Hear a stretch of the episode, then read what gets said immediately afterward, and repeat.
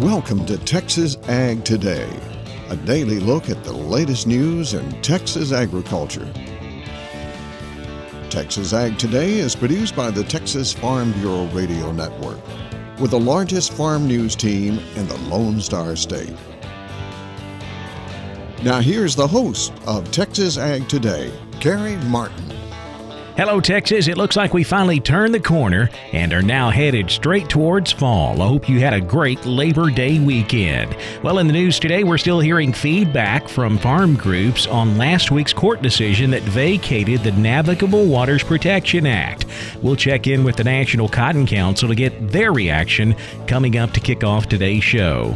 We've had a great year of rain here in Texas, and that means we've grown a large fuel load in our forests in Central and East Texas.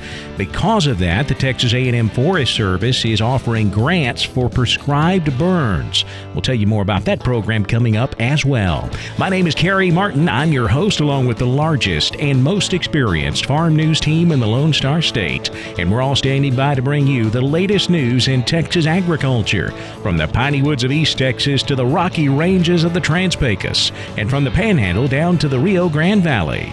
West Texas A&M University in Canyon is the location for a couple of ag-related events coming up later this month. I'm James Hunt and I'll tell you more on Texas Ag Today. Shipping obstacles are frustrating U.S. red meat exporters of beef and pork. I'm Tom Nicoletti and I'll have that story on Texas Ag Today. The Coastal Bend cotton harvest is in full swing, and this is Harvey Buehring reporting from the Corpus Christi area. We'll have those stories, plus Texas wildlife news, and a complete look at the markets, all coming up. Last week's court ruling that vacated the Navigable Waters Protection Rule has drawn sharp criticism from many farm groups, including the National Cotton Council. NCC's Reece Langley says it's not clear how wide reaching this court ruling will be up until now, that had been the law that was governing the Clean Water Act as it applies to agriculture and other land uses. And so it's unclear based on this court ruling if they're vacating that current legislation and rule, if that's going to apply to all of the U.S. or only the district that that court is located in. At this time, EPA has not offered any guidance on what this court ruling will mean and what their next steps are going to be. The National Cotton Council has been submitting comments to the Environmental Protection Agency regarding their intention to replace the Navigable Waters Protection Rule with something more far reaching like the Obama era Waters of the U.S. rule. Landowners in Central and East Texas are eligible for grants to conduct prescribed burns. A wetter than normal spring and summer has meant more grasses and brush in Texas, and the Texas A&M Forest Service says that means there's more to burn in the event of a wildfire. To help mitigate the risk of a large wildfire threatening homes and communities, the Texas A&M Forest Service is now accepting applications from landowners in Central and East Texas to offset the cost of prescribed burns. More than $477,000 in grants are available to eligible homeowners. The burns must be conducted on their property by certified and insured prescribed burn managers. Grants reimburse landowners for the burn costs from 20 to $30 an acre, depending on program eligibility. For some grants, priority is given to projects that protect the most homes and communities. Other grants give priority to habitat and ecosystem restoration. The deadline to apply is September 30th. Details are available on the Texas A&M Forest Service website. For the Texas Farm Bureau Radio Network, I'm Jessica Domel. Controlling brush is a never ending chore here in Texas, and there's a new product on the market that puts a big dent in both mesquite and huisache. Brian Kane is with Bayer Range and Pasture here in Texas. He says the product is called Invora, and what sets it apart is the long term control of both mesquite and huisache. Actually, Invora shows to be about 97% canopy reduction eight years after an application on honey mesquite, so that's kind of unheard of in the marketplace. And that translates into several long term benefits for ranches, including increased profitability, better wildlife habitat, and better water utilization. We don't get a lot of rain sometimes in some of our western areas of Texas and New Mexico. And when it does rain, we want to capture all the water we can from that rainfall. And we can't do that if we have bare ground. Usually we have bare ground underneath those canopy covers. So we replace that with grass. Now we capture more of that water in that normal rainfall. We don't see the erosion problem because of runoff or evaporation. Invora has been out for about a year now and is currently available here in Texas. There are two big ag events coming up soon at West Texas A&M University in Canyon. James Hunt has the details. First, let's preview the annual WT Ag Day taking place Saturday, September 11th. It's a fun time, free admission, free food, but Dr. Lance Kieth, the head of West Texas A&M's Ag Department says proceeds raised by WT supporters through the Ag Day auction have greatly helped grow the university's ag programs. These dollars have allowed us to get out go to different states. We were local years ago. Now we've expanded to other states and recruiting, and we've become a household name in the ag community for students looking for an education. Once again, Ag Day is Saturday, September 11th at the Bain Event Center on the WT campus in Canyon. Meanwhile, WT is also the venue for a Texas A&M AgriLife program on Tuesday, September 14th called How to Enhance Profit from Ranch to Rail. Two meat scientists, Dr. Ty Lawrence of West Texas A&M and Dr. Dan Hale of AgriLife, will give presentations for cattle raisers. Hemphill County Extension Agent Andy Holloway, whose office is presenting the program, says WT was chosen as the location because of what the university's resources offer for teaching about the carcass. We're going to roll out some beef carcasses out on the rail into this classroom that's right off the meat slab there. And then Dr. Hale and Dr. Lawrence will just take those carcasses and some different carcass components and break them down and just show where the value is. Holloway says better knowledge of the carcass can help producers improve their profitability. The September 14th program is limited to the first 60 participants. Cost is $50. Contact the Extension Service for more information. I'm James Hunt on the Texas Farm Bureau Radio Network. Shipping obstacles have become a big challenge for red meat exporters. Tom Nicoletti has the story. While U.S. beef and pork exports have achieved impressive volumes in 2021, port congestion, especially on the West Coast, and other shipping obstacles continue to frustrate exporters. Travis Arp is U.S. Meat Export Federation's Senior Director of Export Services. We're still seeing difficulties on the shipping side for U.S. exporters, and really, I would say that it's gotten a bit worse over the last several months. I mean, we're coming into a critical time for imports into the U.S., and the numbers that the U.S. ports are reporting in terms of imported container volume is starting to tick up. And with back to school season and starting to get into holiday shopping, that volume is really only going to continue to compound the issues that never fully got cleared up over the summer months. Cargo backlogs, problematic on the West Coast, are leading some U.S. exporters to seek alternative routes even when shipping to Asian markets. Exporters are, are looking at any viable options to get containers out of the country as quickly as possible, trying to identify other ports that have less congestion. We've heard anecdotes from members utilizing the East Coast ports or Gulf Coast ports to get product out to Asian markets. So that's adding two or three weeks of transit time, but ultimately that's still a faster option than having a container sit on the West Coast for multiple weeks until it can finally get on a vessel. The port issue is getting more attention on Capitol Hill. In the House of Representatives, the Ocean Shipping Reform Act of 2021 was recently introduced, which is aimed at reforming ocean shipping practices such as unreasonable detention. I'm Tom Nicoletti, and this is the Texas Farm Bureau Radio Network. The Coastal Bend cotton harvest is in full swing. Harvey Buehring has an update from Corpus Christi.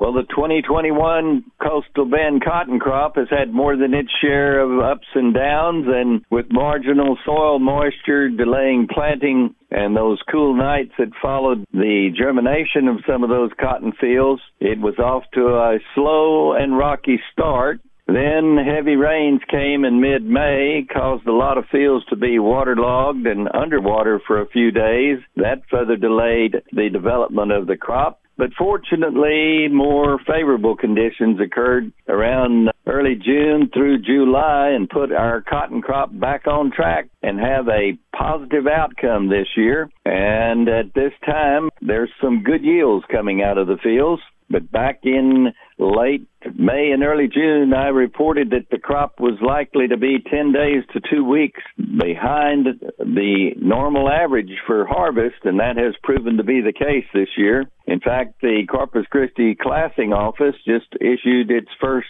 classing report on August 20th, and typically their first report comes out around the 7th to the 10th of the month of August. But their report did indicate that they had processed some 15,000 samples that were received from 11 gins here in South Texas, and so far the quality of the crop appears to be very good. Most of the samples are falling in the grade range of 21 to 31 with the staple length averaging uh, inch point one five and micronaires running 4.4 and the fiber strength a very good sound 31 and a quarter gram tex along with uniformity of that fiber being 81.9. So the quality of the crop shaping up to be very good. The challenge from here on with a late harvest is always tropical weather patterns, and next week predictions of scattered showers is liable to create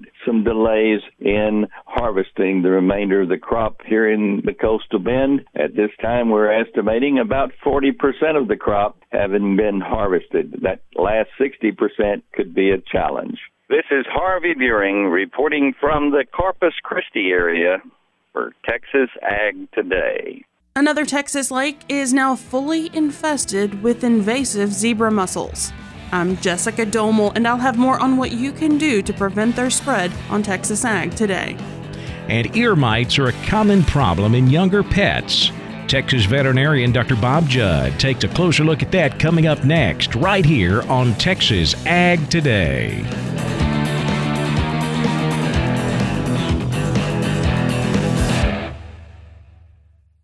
When we moved to Texas, we were like fish out of water. We didn't know anyone in our neighborhood until our Texas Farm Bureau insurance agent came to the house. She was so helpful and reassuring, a friendly face with that Texan hospitality I'd heard about. When we purchased a Texas Farm Bureau insurance policy, we knew we were making the right choice. We knew our family would be protected.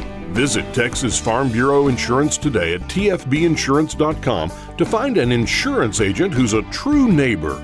Coverage and discounts are subject to qualifications and policy terms and may vary by situation. We're keeping you informed on everything happening in Texas agriculture on Texas Ag Today. Ear mites are a common problem in younger pets, but Dr. Bob Judd says they do not make up a large percentage of ear infection cases. Most all pet owners have heard of ear mites that can cause ear scratching and itching in their pets. We have lots of clients that come to the clinic because their pet has chronic ear infections, and the owners have been treating with ear mite medication from the pet store with no response. Although ear mites are always a possibility, it is unlikely for an adult dog to have ear mites unless the dog is outside all the time and is spending time with cats. Adult cats can have ear mites if they are outside most of the time with exposure to other cats. It is common for young kittens born outside to have ear mites, but cats that are inside all the time and most dogs are not very susceptible to ear mite infection. We treat a lot of ear problems at our clinic, and I can say that 98% of the ear problems are not related to ear mites.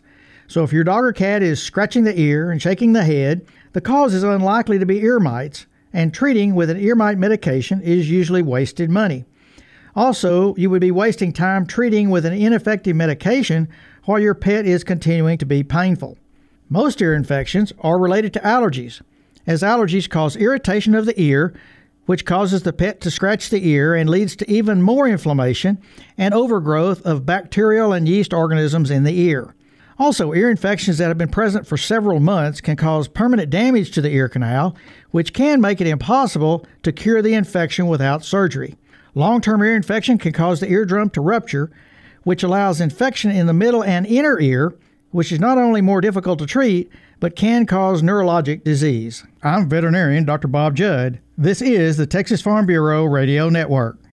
Another Texas lake is now fully infested with invasive zebra mussels.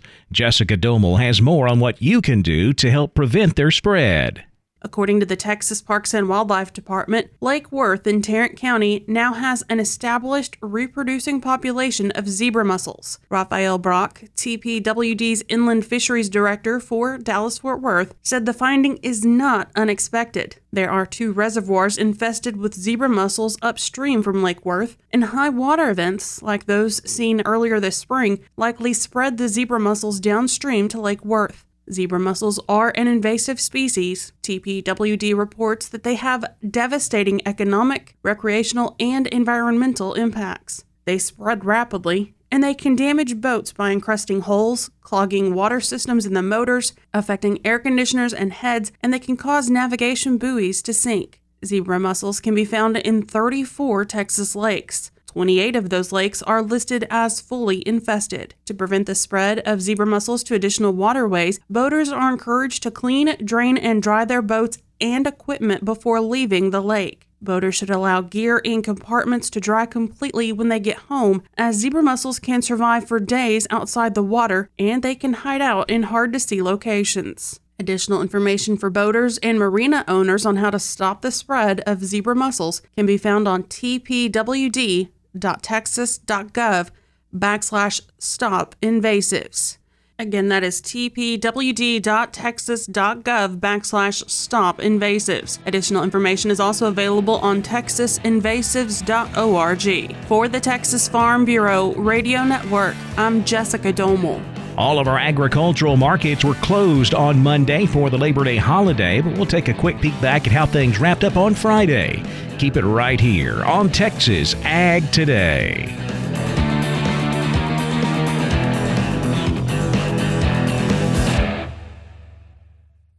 As harvest begins, the American Seed Trade Association reminds farmers to be diligent in taking the proper precautions to ensure treated seed does not enter the domestic or export grain supply. When properly handled, seed treatments are an effective agronomic tool that provides seeds the necessary protection for a strong, healthy start. Completely remove all treated seed left in containers and equipment used to handle harvested grain and dispose of it properly. Always be careful to follow state and federal guidelines for proper handling, storage, and disposal of treated seed. For more information, visit seed-treatment-guide.com or contact your seed dealer. We're giving you the market information you need on Texas Ag Today. It was a fairly tough week for the cattle market. We saw lower prices throughout the week for both live and feeder cattle futures on just about every day. We ended up on Friday in the red in both live and feeder cattle. October live cattle dropping $1.25 at 124.80. The December down $1.27 at 130.92. February live cattle down $1.17, 135.15. September feeder cattle dropped $1.82 on Friday, 158.47. The October October down 257, 162.47. November feeders down 245 at 165.27. It was a fairly light cash fed cattle trade throughout the week. We saw most of our sales here in Texas going as high as 124 to 124 and a quarter. If you move up north, prices were higher. They sold cattle as high as 130.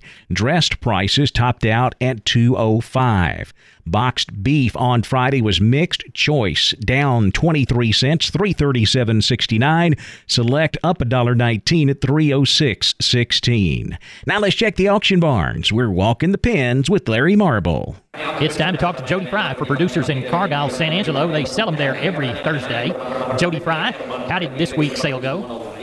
Well, we're a little lighter on numbers than we'd like to be, but the quality was real good. We sold right at 800 head today. Majority of those were calves and yearlings. Uh, the heavyweight calves and yearlings selling fully steady. Still very good demand on those better quality cattle. Your choice light to medium weight calves saw those sell another two to four dollars higher. Continued strong demand on those as well. Limited supply of slaughter cows and slaughter bulls today, selling about steady. Not enough bred cows or pairs on offer for a good market test today. Your steers weighing four to six hundred pounds. Better quality steers, 140 up to a high of over 185. Mostly 145 to 165. Six to eight hundred pound steers from 120 up to a high of 155, mostly 125 to 150. Better quality heifer calves, 4 to 600 pounds from 120 up to a high of near 160, mostly 130 to 145. Slaughter cows averaged to high yielding from 51 to 65. Had just a few of the highest yielding slaughter cows from 68 to a high of 78. Thinner or lower yielding type cows, not many of those today, from 37 to 49. Slaughter bulls averaged to high yielding from 70 to 86. Had just a handful of the very highest yielding slaughter bulls from 88 to a high of 98. Uh, what do you think for this next week? Well, we'll get flooded with phone calls on Monday Monday whether we're having a sale or not Tuesday, and yes, we are. Uh, expect a little lighter numbers probably on the sheep and goat sale, but maybe in that four to five thousand head range. But we will be there over the weekend and Monday receiving stock for that Tuesday sale. We know of some calf consignments and a few breeding bulls for next Thursday, uh, and those will sell kind of 11:30 to 12 o'clock. So should bounce back and have better cattle numbers next Thursday. Jody Fry, tell everybody how to get a hold of you. You bet. Any of us at the office at 325-653-3371, or my mobile phone would be same area code 234-7895. We appreciate you, Jody. Thank you so much. Have a good weekend.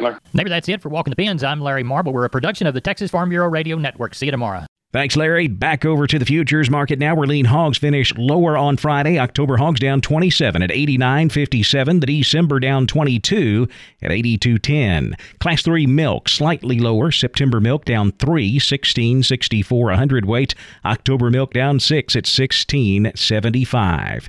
The cotton market finished higher on Friday for the second trading session in a row. A weaker U.S. dollar and strong equity markets helping to support cotton prices at the end of the week. October cotton up 48 points, 95.62. December up 73 at 94.02. We wrapped up a tough week for the corn market. The closing of export facilities along the Mississippi River because of Hurricane Ida damage pressured corn prices throughout the week. At the end of the week, more pressure coming from rain in the Corn Belt. Overall, the December corn contract lost about 30 cents for the week. We closed with nearby September off eight and a quarter, 508 a bushel. December corn down one and a half at 524. The wheat market bounced back nicely on Friday to make up for most of the losses earlier in the week. Hard wheat finishing higher with September up 14 cents, 715 and a quarter. New crop July up seven and a half at 718 a bushel. Soft wheat market higher also on Friday. September up 10 and a half, 714 and a half. New crop July up a quarter penny, 715 and a half.